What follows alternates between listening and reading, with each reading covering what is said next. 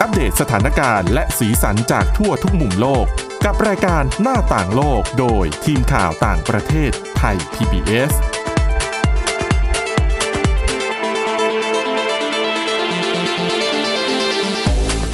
สวัสดีค่ะ ต้อนรับคุณผู้ฟังเข้าสู่รายการหน้าต่างโลกนะคะ มาอัปเดตสถานการณ์แล้วก็สีสันจากทั่วทุกมุมโลกกับทีมข่าวต่างประเทศไทย PBS ค่ะ วันนี้อยู่กับคุณมินิษฐาจิตกรี แล้วก็ดิฉันทิพย์ตะวันเทระในยพงค์ค่ะ สวัสดีค่ะ สวัสดีค่ะวันนี้นะคะ แน่นอนว่าอย่างที่เราสัญญากันเอาไว้ตั้งแต่เมื่อสัปดาห์ที่แล้ว เกือบจะลืมไปแล้ว ดิฉันใช่คุณวินิษฐาลืมไปแล้ว ดิฉันก็เกือบจะลืมเหมือนกันต้องมาปัดฝุ่นใหม่ด้วยนิดนึงนะ แต่เรื่องนี้ได้รับความสนใจจากคุณผู้ชมคุณผู้ฟังเยอะอยู่ อืมนะเป็นเรื่องที่ดิฉันว่าก็ก็น่าสนใจแหละ อ่าใช่ เรื่องเกี่ยวกับนักรบเชเชน แล้วก็นักรบซีเรียนะคะ ค่ะ ที่มีข่าวว่าจะไปช่วยรบในยูเครน คือนักรบเชเชนเนี่ยมีข่าวเห็นมาแล้วล่ะ ค่อนข้างเยอะแล้วก็เขามีคลิปวิดีโอที่ทางกลุ่มเผยแพร่ออกมาเองด้วยว่านักรบของเชเชนเนี่ยไปอยู่ในพื้นที่แล้ว อืม ส่วนซีเรียเนี่ยมีข่าวตั้งแต่ช่วงสัปดาห์แรก ๆ แล้วว่า ว่ารัสเซียอาจจะเกณฑ์คนจากซีเรียเนี่ยไปช่วยรบ ค่ะ เปิดรับสมัครให้ไปช่วยรบ แต่ว่าจากข่าวเท่าที่พอมีเนี่ย ดูเหมือนว่ายังไม่ได้ส่งไป ยังไม่มีรายงานว่ามีนักรบซีเรียเข้าไปในพื้นที่ อันนี้คือตามรายงานข่าวนะ อ่ะ แต่ว่าอ่าแน่นอนว่าในช่วงของภาวะสงครามเนาะเราก็ไม่รู้ว่าข่าวมันต้องมีการตรวจสอบกันค่อนข้างเยอะ อ๋อ อะไรมันจะจริงเท็จแค่ไหนอย่างไรก็ยากที่จะตรวจสอบอยู่ ใช่แล้วไหนๆก็เนื่องในโอกาสครบหนึ่งเดือนพอดีนะ อ๋อ สำหรับ ใช่ สงครามในยูเครนหนึ่ง ค่ะ เดือนแล้วน่ะ เร็วเนาะ ใช่ สี่สัปดาห์เต็ม ใช่ค่ะ ก็อ่ะมาพูดเรื่องของนักรบเชเชนก่อนแต่ว่าวันนี้อย่างที่บอกมีเรื่องราวเกี่ยวกับยูเครนมาให้ติดตามกันทั้งรายการเลยล่ะ อืม ค่ะ สำหรับเชเชนนะคะ มาปูพื้น ให้ฟังคร่าวๆก่อนจะคร่าวหรือเปล่าเนี่ยอาจจะนานอยู่ คือคราคราวที่แล้วอาจจะเก็บตกจากเรื่องที่แล้วคราวที่แล้วนะคะ คือกลุ่มเชเชนตอนเนี้ยเขามีผู้นำเนี่ย ชื่อว่ารัมซันคาดิรอฟนะคะ ซึ่งตัวคาดิรอฟเนี่ยเขาตั้งฉายาให้ตัวเองเลยล่ะ ว่าเขาเนี่ยคือทหารราบของปูติน ๆ อืม คือก็ชัดเจนแหละว่าว่าความความสัมพันธ์ของเขากับปูตินเนี่ยค่อนข้างดี ค่ะ คือเป็นเหมือนเป็นมือเป็นเท้าให้ปูตินอะ อ่า เออแล้วก็มีส่วนร่วมในการรบหลายครั้งนะคะ ที่เข้าไปช่วยฝั่งรัสเซีย ในการสู้รบตามพื้นที่ต่างๆ ไม่ว่าจะเป็นเลบานอนอะซีเรียก่อนหน้านี้ก็ไปรบเขาบอกว่าไปรบเคียงบ่าเคียงไหลกับทหารของรัสเซียเองเลยนะในซีเรีย ค่ะ รวมไปถึงรัสเซียเนี่ยเขามีกลุ่มที่เป็นกลุ่มทหารรับจ้างของเขาเองด้วย อืม คือต้องบอกแบบนี้ก่อนว่าทั่วโลกมีมีทหารบริษัทที่เป็นบริษัทให้บริการทหารรับจ้าง อยู่เยอะพอสมควร ค่ะ แต่ส่วนใหญ่เนี่ยบริษัทใหญ่ ๆ ก็จะเป็นบริษัทที่เป็นของชาติตะวันตก ไม่ว่าจะเป็นสหรัฐอเมริกาอังกฤษ ก็มียุโรปก็มี แล้วก็พักหลังๆนี่เราจะเห็นของรัสเซียกับจีนบ้าง แต่รัสเซียกับจีนเนี่ยบริษัทคือจากข่าวที่มีเนี่ยเขาบอกว่าของรัสเซียกับของจีน จะเป็นกลุ่มบริษัททหารรับจ้างที่ได้รับการสนับสนุนจากรัฐบาล ค่ะ คือส่วนใหญ่โครงการที่เขาทำหรือว่างานที่เขารับไปทำเนี่ยมักจะเป็นงานของฝั่งรัฐบาล เช่นอะแวกเนอร์กรุ๊ปของรัสเซีย เวลาไปรบตามพื้นที่ต่างๆเนี่ยเขาก็จะเป็นการจ้างงานหรือว่าเป็นไปตามนโยบายของรัฐบาลรัสเซีย อ่ะ ในขณะที่จีนก็มีข่าวนะคะ คือบริษัทของจีนเนี่ยไม่ได้มีการเปิดเผยออกสื่อมากนัก แต่ว่า จากข้อมูลที่มีคนไป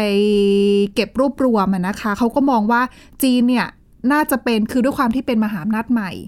ก็แน่นอนว่าเริ่มมีผลประโยชน์มีอิทธิพลในประเทศต่างๆ ทั่วโลกเพิ่มมากขึ้น และอย่างที่หลาย ๆ คนรู้จากโครงการ BRI อืม ก็ต้องไปสร้างเอ่อระบบโครงสร้างพื้นฐานในหลาย ๆ ประเทศอะนะคะ ไม่ว่าจะเป็นแอฟริกาก็มีตะวันออกกลางเอเชียใต้อะไรเงี้ยมีหลายพื้นที่ ดังนั้นเนี่ยพอผลประโยชน์ของจีนไปอยู่ในหลาย ๆ ประเทศ แน่นอนว่าสิ่งที่ตามไปก็คือโอกาสเสี่ยงในการถูกโจมตี ค่ะ แล้วใครจะมาปกป้องผลประโยชน์ของจีนล่ะ คือทางจีนเขาก็มองว่าอ่ะจะเอาทหารของประเทศตัวเองไปปกป้องก็ไม่ได้ถูกไหมะ อ่า เพราะว่าการส่งทหารของชาติตัวเองไปในประเทศอื่น แล้วแถมไปทำหน้าที่ในการปกป้องผลประโยชน์ของเขาเองในประเทศอื่น มันเป็นเรื่องยุ่งยากแล้วมัน มันทำไม่ได้อะ อืม อืม เพราะว่าถ้าสมมุติว่าเราเป็นนักธุรกิจอย่างเงี้ยเราไปเปิดธุรกิจที่สหรัฐอเมริกาแน่นอนเราจะเอาคนไทยทหารไทยไปปกป้องธุรกิจไทยที่อเมริกาก็ไม่ได้ถูกไหม มันเหมือนละเมิดอธิปไตยไหม อ่าถูกเราก็อาจจะคือถ้าเรารู้สึกว่าเราไม่ปลอดภัย เราก็ต้องขอความช่วยเหลือจากตำรวจที่ประเทศนั้น ค่ะ ๆ แต่สำหรับกรณีเนี้ยอะสมมติอะยกตัวอย่างสำหรับจีน ไปสมมติไปเปิดธุรกิจในต่างประเทศแน่นอนว่า พาทหารตัวเองไปไม่ได้ดังนั้นก็เลยเหมือนกับอันนี้เป็นการรายงานข่าวนะ ตั้งบริษัทขึ้นมา ไปตั้งใหม่เลยนะ ใช่ คือไม่แต่คือเขาจะมีบริษัทเอกชนที่ทำหน้าที่ในการจัดสรรเจ้าหน้าที่ในการรักษาความปลอดภัยพวกนี้อยู่แล้วไง ค่ะ แล้วก็ใช้เจ้าหน้าที่ของบริษัทเหล่านี้นี่แหละ ในการปกป้องผลประโยชน์ของจีนในต่างแดน ซึ่งถ้ามองในแง่เนี้ย มันก็ไม่ต่างอะไรจากบริษัทสัญชาติอเมริกันนะ อืม ที่เป็นบริษัททหารรับจ้าง อ่ะก็จริง ที่ไปปกป้องผลประโยชน์ของอเมริกันในประเทศต่าง ค่ะ ๆ ซึ่งสหรัฐก็ใช้แบบนี้เหมือนกัน แต่ทางนักวิชาการฝั่งตะวันตกเนี่ยเขาก็มองว่า บริษัททหารรับจ้างของจีนกับของสหรัฐไม่เหมือนกัน เพราะ เพราะเขาบอกว่าสหรัฐอเมริกาบริษัทที่เขาตั้งขึ้นมาเป็นบริษัทเอกชนจริง ๆ อยู่ภายใต้กฎหมายที่มีการควบคุมและกำกับดูแลจริง ๆ ว่าคุณจะเป็นบริษัทให้บริการทหารรับจ้างแบบเนี้ยคุณจะต้องมีอะไร 1 2 3 4 มาตรการคุณต้องเป็นยังไง คุณต้องบังคับใช้อะไรยังไงกฎระเบียบเพราะอย่าลืมว่าคุณคือบริษัทเอกชนที่จับปืนได้ แต่ความเป็น ไรบ เอกชน ได้ มันอาจจะไม่ได้เป็นรูปธรรมได้ขนาดนั้นหรือเปล่าหมายถึงว่า ฝั่ง สมมติ ตะวัน CIA เขาจะ อ่า ตั้งบริษัทเอกชนขึ้นมาใหม่ อันนี้จะไม่นับ ก็ย่อ เป็นบริษัท ได้ เอกชน เพราะเขาถือว่า แบบแฝงแฝงๆอะแบบเนียนอะ อันนี้ก็ถือว่าผิดไง อันนี้ถือว่า CIA ทำผิดกฎหมายนะ อ๋อ เพราะว่ากฎหมายไม่ได้มีขึ้นมารองรับว่าสามารถ อ่ะ ตั้ง State Enterprise ได้ โอเค บริษัทที่เป็นอสังหาเออขออภัยเป็นเขาเรียกว่า State Enterprise เป็นรัฐวิสาหกิจ เออ อันนี้ก็จะตั้งไม่ได้ไง เพราะว่าไม่มีกฎหมายมารองรับ ในสหรัฐก็ต้องเป็นบริษัทเอกชนไปเลย คือถ้าจะแอบจะลักลอบอะไรก็อีกเรื่องหนึ่งแต่จะบอกว่ามันผิดว่างั้นเถอะ อ่าเอ่อก็ก็คือในเมื่อถ้าไม่มีกฎหมายรองรับ แต่ว่ารัฐบาลเป็นคนริเริ่มเองเนี่ยก็ต้องมาพูดคุยกันต่อนะว่า มันผิดข้อกฎหมายอะไรหรือเปล่า แต่คือทางสื่อฝั่งตะวันตกเขาก็บอกว่าสหรัฐอเมริกามีการตั้งบริษัทจริง แต่บริษัทของเขาอยู่ภายใต้กฎหมาย แล้วก็มีการควบคุมกำกับดูแลตามกฎหมาย ในขณะที่ของทางฝั่งรัฐบาลจีน เป็นเหมือนกับการที่ได้รับการสนับสนุนจากฝั่งรัฐบาลเอง ก็ตามสไตล์ของจีนก็คือเป็นรัฐวิสาหกิจ อ่าแล้วก็ไม่ได้มีการเปิดเผยข้อมูลที่ชัดเจน ไม่โปร่งใสอย่างเงี้ยเขาก็คือเขาก็จะมองในจุดนี้ว่า ก็จะอืม อาจจะไม่เหมือนกันหรือเปล่า แต่ไม่ใช่ว่าสหรัฐอเมริกา เป็นบริษัทที่มีกฎหมายรองรับแล้วจะไม่เคยทำผิดนะ คือถ้ามองย้อนไปในเอ่อประวัติศาสตร์การใช้ทหารรับจ้างของบริษัท หลาย ๆ บริษัท แน่นอนอย่างที่บอกไปว่าคนที่ก่อตั้งขึ้นมาก่อนคือฝั่งตะวันตก ค่ะ การใช้ทหารรับจ้างของฝั่งตะวันตกในการเข้าไปรักษาผลประโยชน์ในประเทศต่างๆเนี่ยไม่ใช่ว่าไม่เคยเกิดเหตุที่เป็นทำให้ต้องสงสัยได้ว่ากลุ่มคนเหล่านั้นไปละเมิดกฎหมายของประเทศนั้นๆ หรือเปล่า อืม อ่าเช่นกรณีของ Black Waters บริษัทเป็นบริษัททหารรับจ้างของสหรัฐ ค่ะ เป็นข่าวดังคือไปตอนนั้นไปทำหน้าที่ในการรักษาความปลอดภัยให้กับขบวนรถทูต อืม สหรัฐ ที่ เออถ้าฉันจำไม่ผิดน่าจะเป็นที่อิรัก อ๋อ แถบนั้น ใช่ แล้วปรากฏว่าไปยิง ผู้น่าจะเป็นผู้ชุมนุม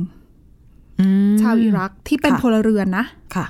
เออ ในพื้นที่ที่ ก็คือเป็นบอดี้การ์ดใช่ไหม อ่ะพูดง่ายๆก็เป็นบอดี้การ์ดแต่คือในในตำแหน่งของเขาเขาบอกว่าไปรักษาความปลอดภัยให้กับขบวนรถของทูต อารักขาขบวน อ่าใช่แต่คือคุณอยากให้คุณผู้ฟังนึกแบบนี้ว่าในประเทศที่มีความขัดแย้งอะค่ะ เวลาจะเดินทางไปไหนมาไหน โดยเฉพาะเป็นความขัดแย้งที่เขาเอ่อชาวตะวันตกถูกพุ่งเป้าโจมตี อ่ะ อ่า แล้วยิ่งเป็นนักการทูตอเมริกันอย่างเงี้ย โอ้ แน่นอนว่ากลุ่มก่อการร้ายก็มีนะคะ กลุ่มต่อต้าน ในประเทศนั้นๆเขาก็อาจจะพุ่งเป้าโจมตีก็โจมตีก็เป็นไปได้ดั มี งนั้ คน วาม เนี่ย เสี่ยงหลายหลายอย่างมาก ใช่ดังนั้นรัฐบาลอเมริกันจึงจ้างทหารรับจ้าง เพื่อไปรักษาความปลอดภัย ค่ะ ให้กับขบวนรถหรือว่าให้กับเจ้าหน้าที่ต่างๆ แต่ว่าการรักษาความปลอดภัยมันมันก็พูดยากอะว่า ผู้ประท้วงจะแค่ประท้วงหรือเปล่า หรือผู้ประท้วงเป็นกลุ่มก่อการร้ายที่แฝงตัวมาจะก่อเหตุหรือเปล่า อืม มันก็พูดยากนะ อืม อืม จริง แต่อะเกิดเหตุที่เกิดขึ้นเนี่ยเขาบอกว่า บริษัทพนักงานของบริษัท Blackwater สังหาร คนบริสุทธิ์พลเรือนตายเสียชีวิตไปหลายคน ดิฉันจำตัวเลขไม่ได้น่าจะเป็นหลักสิบนะ แล้วเขาจากการสอบสวนเนี่ยคือไม่ใช่ว่าพอไปยิงเสียชีวิตแล้วจะถือว่าผิดหมดนะ คือเขาต้องเอาไปขึ้นศาลก่อน ไปตรวจสอบไปสอบก่อนว่า ที่ยิงเนี่ยสมเหตุสมผลหรือเปล่า กลุ่มเหล่านั้นเป็นกลุ่มที่มีพฤติกรรมที่จะก่อเหตุรุนแรง จะโจมตีขบวนรถจริงหรือเปล่า เลยต้องป้องกันหรือเปล่า อืม อ่ะจากการสอบสวนปรากฏว่าในจำนวนนั้นมีพลเรือนที่ที่ไม่ได้ทำอะไรเลย ไม่ได้ทำความผิดอะไรเลยอยู่เฉยๆ ก็โดนยิงด้วย อ๋ออ่ะอ่ะ เขาก็เลยถือว่าพนักงานของบริษัท Backwater กระทำผิดก็ต้องถูกลงโทษไป บริษัทก็ช่วงนั้นถือว่าเป็นช่วงที่บริษัททหารรับจ้าง ทั่วโลกถูกตั้งคำถาม อืม ว่าคุณมีความชอบธรรมมากน้อยแค่ไหน กับการที่คุณเป็นบริษัทเอกชนที่ถือปืน แล้วไปฆ่าคนในประเทศอื่นด้วยทั้งทั้งๆที่เขาไม่ได้มีความผิด อืม อืมช่วงนั้นก็คือเป็นช่วงบางคนบางคนเรียกว่าเป็นยุคมืดของบริษัททหารรับจ้าง หลายบริษัทรีแบรนดิ้งโดยเฉพาะ Blackwater เปลี่ยนชื่อใหม่ ปรับโครงสร้างใหม่ แล้วก็กลายเป็นชื่ออื่นนะที่ฉันจำชื่อบริษัทไม่ได้จริงขออภัย นั่นแหละอ่ะแต่ตอนนี้ก็ยังคงมีบริษัทต่างๆ ให้บริการอยู่ เช่นเคยเอาเราออกทะเลไปไกลมากเลยเนี่ย แต่มันก็น่าสนใจดี อืมซึ่งในในยูเครนเนี่ยเขาก็บอกว่าน่าจะมีในลักษณะนั้นเหมือนกันกับการจ้างทหารรับจ้างเข้าไปรบ ไม่ว่าจะเป็นทางฝั่งของยูเครนเอง หรือว่าทางฝั่งของรัสเซียด้วย แต่รัสเซียเนี่ยอย่างที่บอกเขาก็จะใช้ทีมของเขาก็คือเป็นแวกเนอร์กรุ๊ปเข้าไป ค่ะ และอีกกลุ่มหนึ่งก็คือนักรบเชเชน ซึ่งตอนนี้เขาบอกว่าเข้าไป น่าจะคือจากรายงานของทางฝั่งกลุ่มนักรบเชเชนเองนะ บอกว่าเข้าไปหนึ่งหมื่นคน เป็นนักรบ ซึ่งในจำนวนนั้นเนี่ยมีลูกชายของรัมซันคาดิรอฟซึ่งเป็นผู้นำสาธารณรัฐเชเชน ก็คือผู้นำกลุ่มเนี้ยเข้าไปด้วยลูกชายเขาไป 3 คน แล้วตัวรามซันก็ไปใช่ไหม ใช่อยู่ในพื้นที่เขาบอกว่าเขาอยู่ในพื้นที่เหมือนกัน แล้วก็มีความคือสื่อหลายสำนัก แล้วก็นักวิเคราะห์เขามองว่ากลุ่มนักรบเชเชนเนี่ยน่าจะเข้าไปมีบทบาทสำคัญในเรื่องของการทำการรบในเมือง ค่ะ คือตอนนี้อย่างที่เห็นภาพคือรัสเซียต้องรบกับยูเครนในเมืองถูกไหมคะแล้ว ใช่ ยุทธวิธีในการรบในเมืองกับการรบในสนามรบทั่วไปมันไม่เหมือนกัน อาวุธที่ใช้เอ่ยวิธีการใช้กำลังการการทหารเอ่ยก็แตกต่างกันออกไป ซึ่งเขาบอกว่าเชเชนเนี่ยน่าจะเข้าไปช่วยในการยึดพื้นที่ยึดยังไง เขาจะลงทหารรัสเซียไปก่อน ให้ทหารรัสเซียเข้าไปยึดพื้นที่อาจจะเป็นหมู่บ้านรอบนอก การเคลื่อนกำลังพลของทหาร แต่พอเคลื่อนไปยึดได้เสร็จเนี่ย ทหารกลุ่มนั้นเนี่ยก็ต้องเดินหน้าเพื่อไปยึดพื้นที่อื่นถูกไหมคะ ค่ะ แต่ถ้าเขาเดินหน้าไปยึดพื้นที่อื่นแล้วฐานที่เขายึดมาได้อะ คือปล่อยทิ้งตรงนั้น มันก็จะไม่ได้ถูกไหม อ่ามั มันต้องมีคนประจำการคนเฝ้าอยู่ เพราะว่าอย่างที่เห็นกันในข่าวว่า บางเมืองเช่นเคอร์สัน รัสเซียบอกยึดได้แล้ว แต่ประชาชน ชาวยูเครนในพื้นที่ ก็ยังคงออกมารวมตัวประท้วงต่อต้านกันอยู่ ใช่แล้วเขา อ่า ก็ต้องแบบ ก็ต้องปราบเรื่อยๆ แต่มันมีภาพถ่ายมือถือมาบ่อยมากเลยนะ ใช่ ของผู้ คือ ประท้วงใน เป็นการ เคอร์เซิน ลุกฮือของคนในในเมืองนั้นๆ ที่รัสเซียไปยึดอะนะคะ ดังนั้นเนี่ยรัสเซียจึงจำเป็นต้องรักษากำลังอยู่ในเมืองนั้นๆ หรือหมู่บ้านนั้นๆ ที่ยึดมาแล้ว เพราะไม่งั้นอาจจะโดนยึดคืนได้ อ่า อ้าวแล้วทำยังไงล่ะทหารก็มีจำนวนจำกัดเนาะจะไปบุกที่อื่นก็ไม่ได้ เพราะทิ้งที่เก่าไม่ได้ทำยังไงเขาบอกว่าตรงนี้แหละ นักรบเชเชนเข้ามาเติม อืม ก็คือจะเข้ามาประจำการคอยรักษา รักษาเขาเรียกว่าอิทธิพลของฝั่งรัสเซียในพื้นที่นั้นๆ เพื่อทำให้ทหารรัสเซียสามารถไปปฏิบัติหน้าที่ในพื้นที่อื่นได้ ก็คือไม่ได้ไปเป็นแนวหน้าไปบุกตะลุย แต่ว่าไปแบบ แต่บาง หนุน ข่า ไปหนุ วน อะบางข่าวก็บอกว่าบุกตะลุยก็มีนะ คือไปเหมือนไปไปยึดเองอะแล้วก็ช่วยดูแลด้วย ด้วยความที่เป็นช่วงภาวะสงคราม แล้วก็กลุ่มนักรบเชเชนเนี่ยถือว่าเป็นหนึ่งในกลุ่มที่ใช้ การโฆษณาชวนเชื่อได้เก่ง อ่า ดังนั้นเนี่ยเราอาจจะ คือข่าวที่ฟังอ่ะ ต้องมีการตรวจสอบหลาย ๆ ด้าน อ่าค่ะ อืมแล้วถึงขั้นที่นักรบเชเชนเขาบอกว่า ใช้เทคนิคในการทำโฆษณาชวนเชื่อเนี่ยเขาบอกว่าเรียนแบบกลุ่ม IS เลยนะ กลุ่มรัฐอิสลามน่ะ โปรดักชันอลังการอย่างนั้นเหรอ ใช่คือถ้าคุณผู้ฟังบางคนนี่เปิด Google อยู่อาจจะไปเสิร์ชหาดูก็ได้นะ ดิฉันว่าน่าจะมีคลิปวิดีโอที่ทางเชเชนเขาทำออกมา ค่ะ เป็นแบบดิฉันลองดูแล้ว โอ้โห นี่ฮอลลีวูดหรือเปล่า คือ โปรดักชันใหญ่มาก เป็นเหตุการณ์ประมาณไหน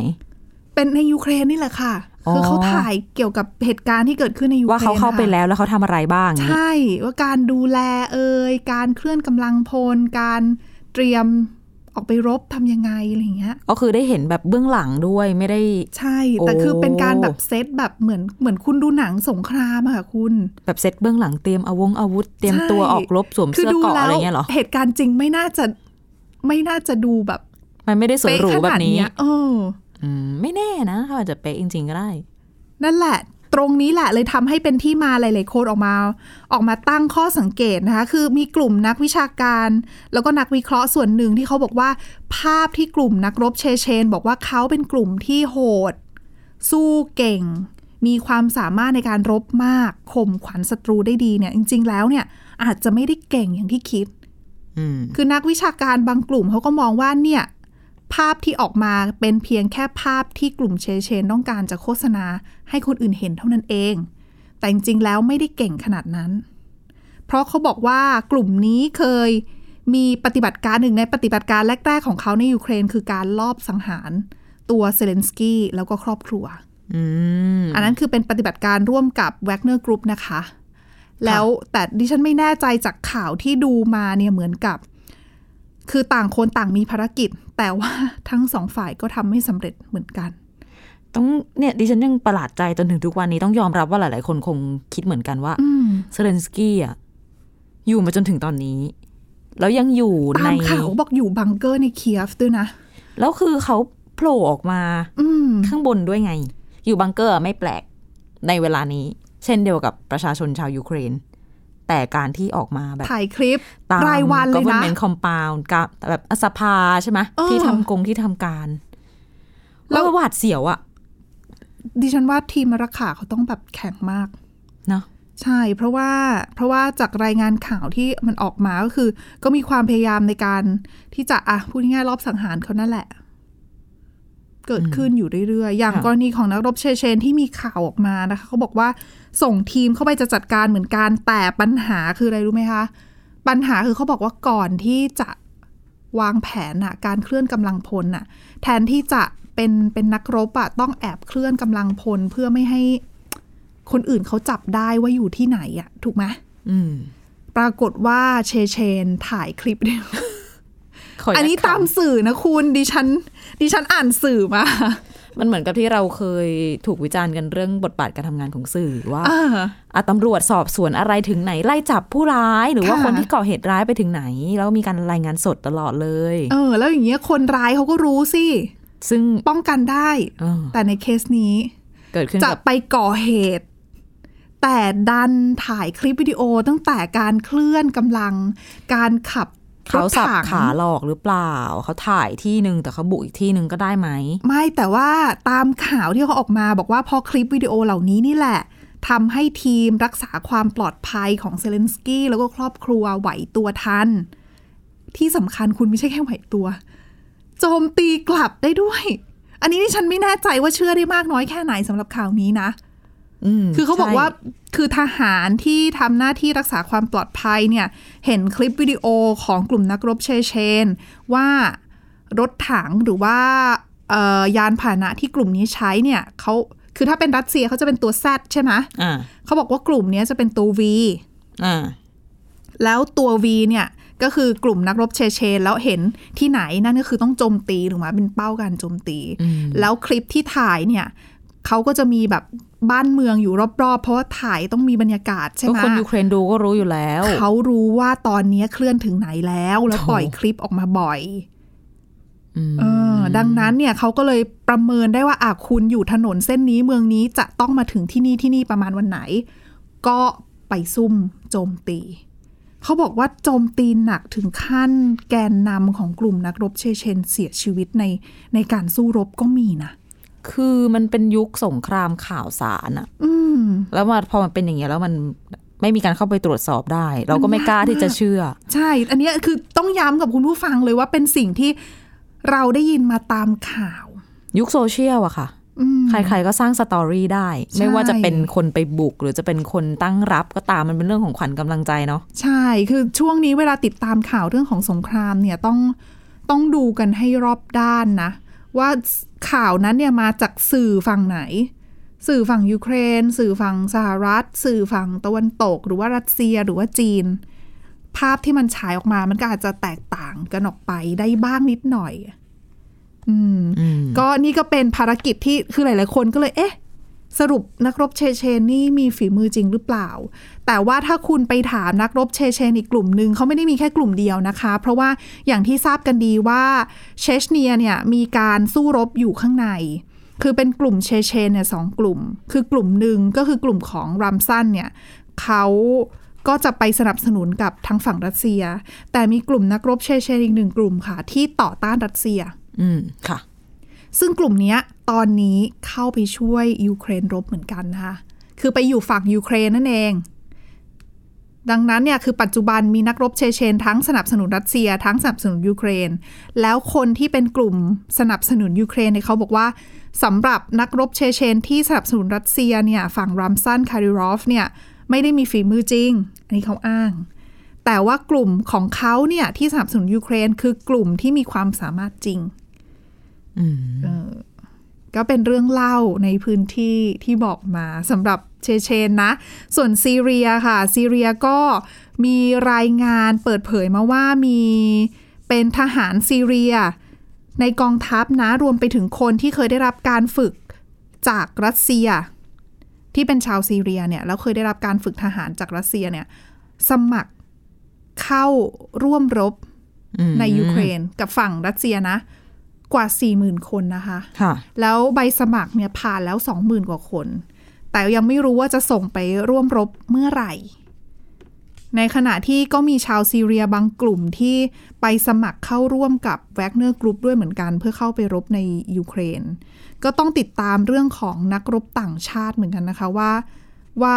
เพราะหลายคนมองว่าจะเข้าไปมีบทบาทค่อนข้างสำคัญเลยล่ะในสงครามครั้งนี้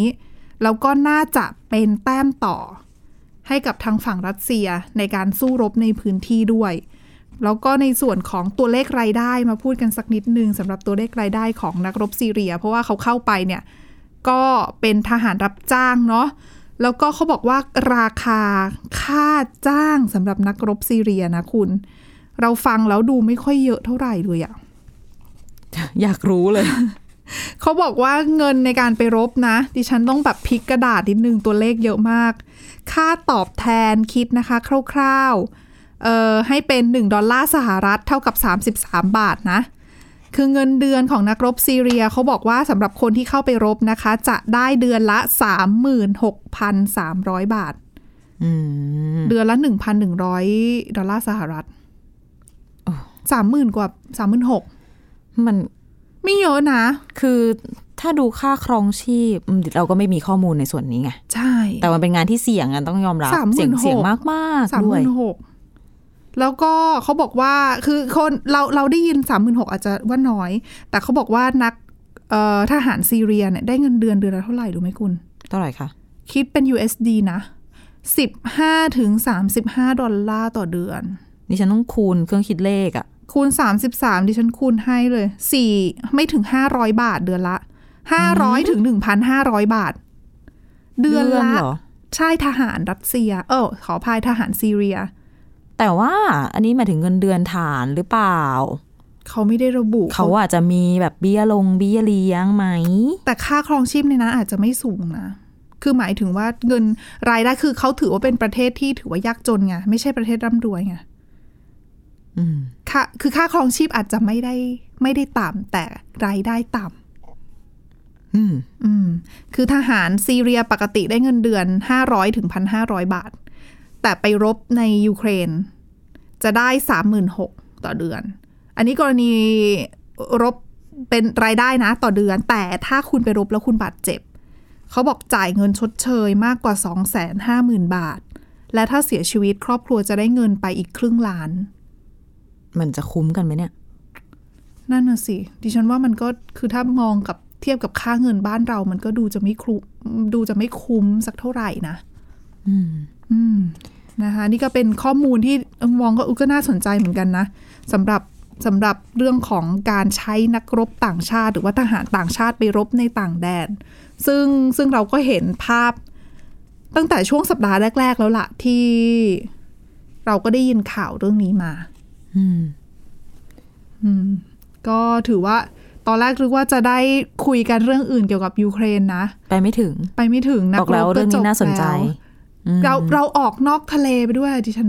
ดิฉันว่า ไม่ใช่เราดิฉันออกนอกทะเลไปด้วยนะคะ มันก็เป็นข้อมูลประกอบรายงานนะคะ เออแต่อะแต่พรุ่งนี้เนี่ยมีเรื่องราวเกี่ยวกับยูเครนมา พูดให้ฟังอีกแน่นอนเป็นเรื่องของผู้รอดชีวิตจากโฮโลคอสต์ ค่ะ ที่อืมนะ ต้องมาเจอเหตุการณ์สงครามครั้งนี้แล้วก็ทำให้ เขาเรียกว่าอะไรอ่ะ ก็ต้องบอกว่าต้องขายของว่ารอดมาตั้งหลายค่ายแล้ว อืม เอามาจบตอนนี้สงครามยูเครน นะคะอ่ะเดี๋ยวมาต่อกันในวันพรุ่งนี้นะคะ เรื่องนี้อันนี้คือทั้งหมดของรายการหน้าต่างโลกในวันนี้ค่ะ คุณผู้ฟังสามารถฟังรายการได้ที่ www.thaipbspodcast.com หรือว่าฟังผ่านพอดแคสต์ได้ทุกช่องทาง ค้นหาคำว่าหน้าต่างโลกนะคะ วันนี้พวกเราแล้วก็ทีมงานลาไปก่อนค่ะ สวัสดีค่ะ สวัสดีค่ะ Thai PBS podcast. View the world via the voice.